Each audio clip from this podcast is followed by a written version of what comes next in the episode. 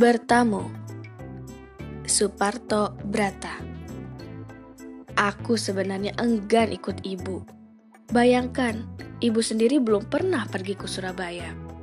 Tapi mengingat studiku di Yogyakarta sudah macet, pulang di kampung tak punya kerja dan tak punya sawah, ajakan ibu itu sesekali memberikan harapan juga.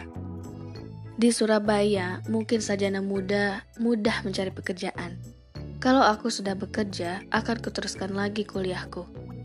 Detail dokter Andes mesti kucapai. Di kampung, di bawah pohon bambu dan dikelilingi sawah, mana bisa aku mendapatkan detail. Ibu tahu alamatnya Pak Jitno di Surabaya. Pokoknya, beliau menjadi orang besar PNKA. Orang besar PNKA yang namanya Jitno tentu gampang dicari. Dan berangkatlah kami dari kampung dengan dokar menuju ke stasiun Jenar. Bawaan kami terutama oleh-oleh buat keluarga Pak Jitno. Ibu menggendong tas isi pakaian dan tempat sirih.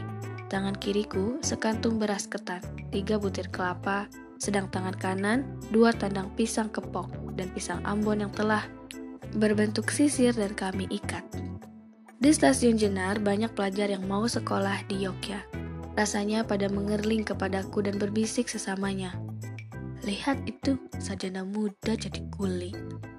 Tapi ibu tidak peduli sambil memutar susurnya memerintahku agar membawa beras. Kelapa dan pisang itu melangkahi rel kereta api. Di Yogyakarta, beras, kelapa, dan pisang itu kubawa-bawa lagi pindah kereta. Begitu pula di Surabaya, pintu keluar stasiun Gubeng begitu jauh dari kereta kami sehingga beban di tanganku rasanya berat benar.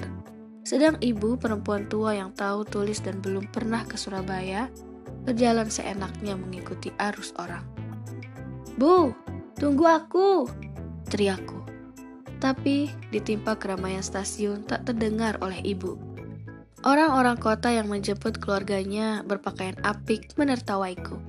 Teriakanku tak ulangi lagi. Tapi celaka, Tali pisang ada yang putus, sisir yang paling atas jatuh. Terpaksa aku berhenti membetulkan. Talinya memang kurang kuat.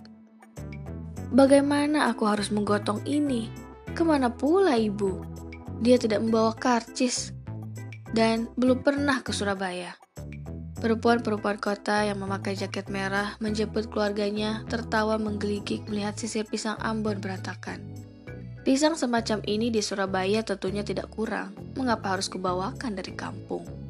Ibu kutemukan di pintu keluar, sudah omong-omong sama tukang becak. Ke mana kita bu? Tanyaku gugup. Habis tukang becak begitu galak mengerumuni ibu. Mes PNKA berapa? Ibu menawar becak. Aku tak berani tanya dari mana dia dapat alamat. Baru ketika di becak, kedua kaki menumpang di atas beras dan kelapa memangku pisang, aku bertanya. Tukang minta kacis tadi bilang suruh ke mes. Di sana tempat orang-orang gede PNKA. Kau harus tahu, Pak Demu Jitno ini orang terkenal. Sekalipun sudah 15 tahun aku tidak ketemu, tentu gampang dicari. Ternyata tidak ada orang bernama Jitno di mes yang kami tuju.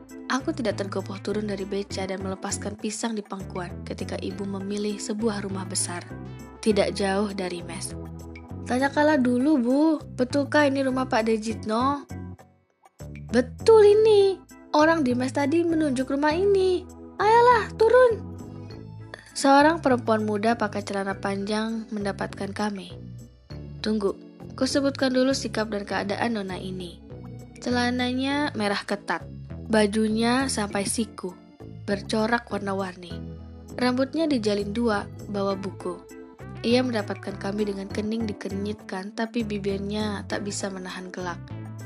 Aku khawatir saja yang ditertawakan baju ibu tenun lurik, kain wadelan dan sandalnya cap burung kutu arjo. Aduh, aku pejamkan mataku, tak kuasa menyaksikan ibu bertemu dengan nona manis itu. So, ini Mbak Yomo, Sekalipun lebih muda umurnya, tapi dia anaknya Pade. Lekaslah turun. Ini kan anu, siapa namamu nak? Nah, apa kataku? Cuma aku ini suka mengucapkan nama-nama orang kota sekarang. Kulihat ibu menepuk-nepuk bahu nona itu. Aduh, cepat sekali akrab. Aku tahu sifat ibu. Nanti di kampung mau bersombong sama tetangga pernah meraba baju nilon yang dipakai ponakannya. Tentu bakal disebutkan betapa halusnya. Mungkin seperti sutra, mungkin seperti bulu kupu-kupu. Pendeknya, ibu punya istilah sendiri. Aku turun dari becak, barang-barang bawaan kuturunkan juga. Ku persibuk diriku untuk menghindari pertemuan panjang dengan Mbak Yu yang elok parasnya. Aku jadi terkejut ketika dia mengacungkan tangannya mengajak perjabatan. Ah, coba yang begini terjadi di stasiun Jenar. Pelajar-pelajar yang bepergian ke Yogyakarta tadi tentu lain sikapnya. Pak Dek masih tidur. Tidak seorang pun di rumah itu berani membangunkan orang gede tidur. Apalagi cuma kedatangan orang dari kampung. Bu Jitno pergi ke Tretes. Konferensi apa begitu aku kurang jelas. Tapi kami tidak merasa kecewa Sambutan Mbak Jenny dan adik-adiknya cukup meriah. Mereka masih kecil-kecil, lekas kenal ibu karena pisang Ambon yang ranum-ranum buah tangan kami. Sedang kelapa dan beras diberesi oleh pembantunya, seorang perempuan mahal senyum, pakaiannya cerah daripada ibu. Jenny sendiri dengan sikapnya yang bebas menemuiku di kursi dapur. Bukunya diletakkan di meja, tangannya yang runcing-runcing mengusap-usap janggutnya. Matanya berkejap-kejap memandang kepadaku. Tak mengira aku punya saudara di desa, ujarnya. Sudah berapa kali ia berkata begitu dan aku merasa seperti barang antik yang dikagumi mahasiswa purbakala. Ayah tak pernah bicara tentang mana tadi nama desanya? Ayahmu memang sejak kecil meninggalkan kampung, ibu yang menyahut. Seperti di rumah sendiri, ibu sudah cuci muka, lepas baju, makan siri, dan bicara lantang. Bule, mengapa giginya kok hitam? Tanya adik Jenny sambil menonton ibu memutar susur. Bule, bisa dongeng?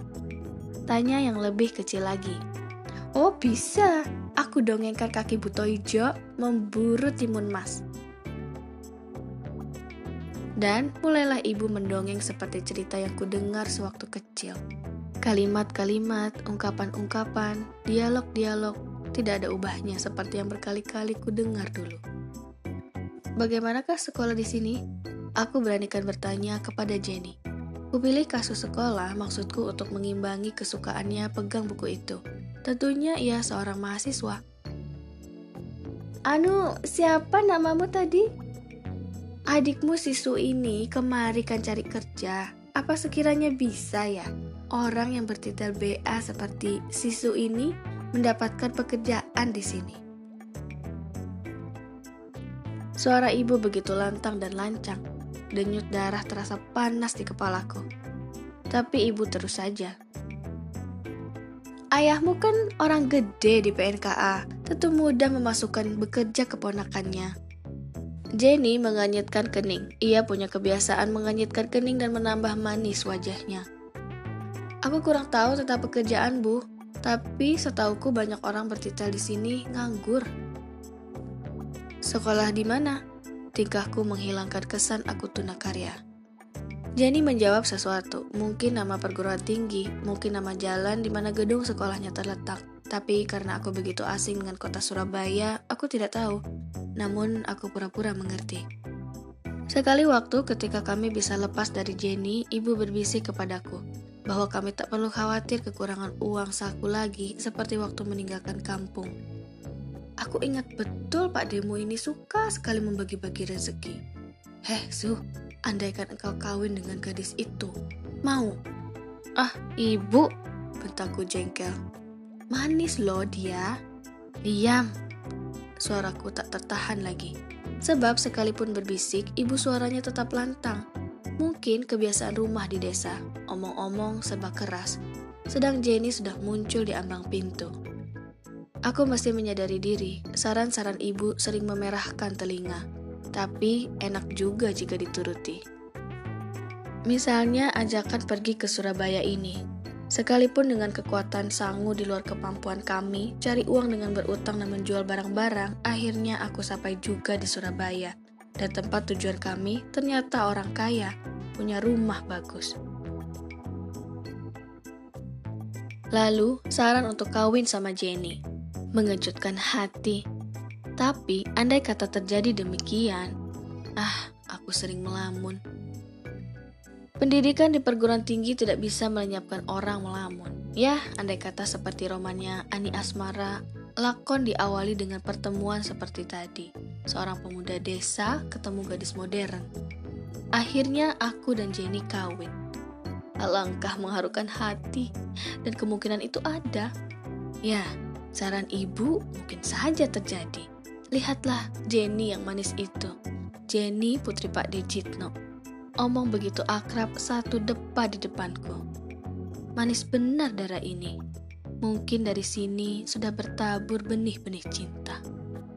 Ah, Diksu ini suka melamun. Ah, enggak. Itu buku apa yang dipelajari? Aku mengelak.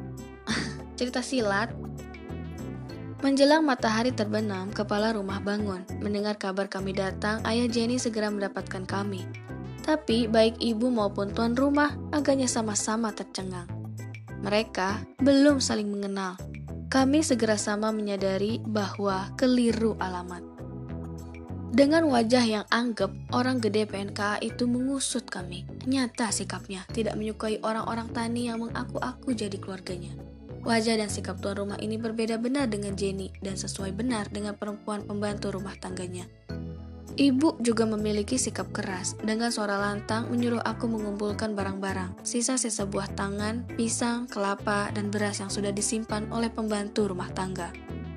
Jenny lenyap sejak awal ketahuan kami keliru alamat. Hanya anak-anak kecil juga dengan mulut melompong dan mengajukan pertanyaan-pertanyaan tolol mengantarkan kami sampai di pintu pagar. Mereka tidak mau menyingkir dari dekat kami, sekalipun ayahnya memanggil-manggil dengan bengis. Eh, Mbak Jenny sekolah di mana tadi? Tanyaku. Aku bermaksud kirim surat lewat alamat sekolahnya lain kali. Tidak sekolah kok, hostess. Jawab adik Jenny. Ah, mengapa aku tadi pura-pura mengerti? Aku mencoba mengingat apa yang dijawabkan Jenny waktu kutanya sekolah di mana, tapi sia-sia. Tapi aku yakin dia menyebutkan nama jalan. Kami cari beca untuk pergi ke rumah orang bernama Jitno, pegawai tinggi PNKA Surabaya. Jitno yang lain dari ayah Jenny. Bawaanku sudah tidak sesara tadi, pisang ambonnya sudah banyak susut.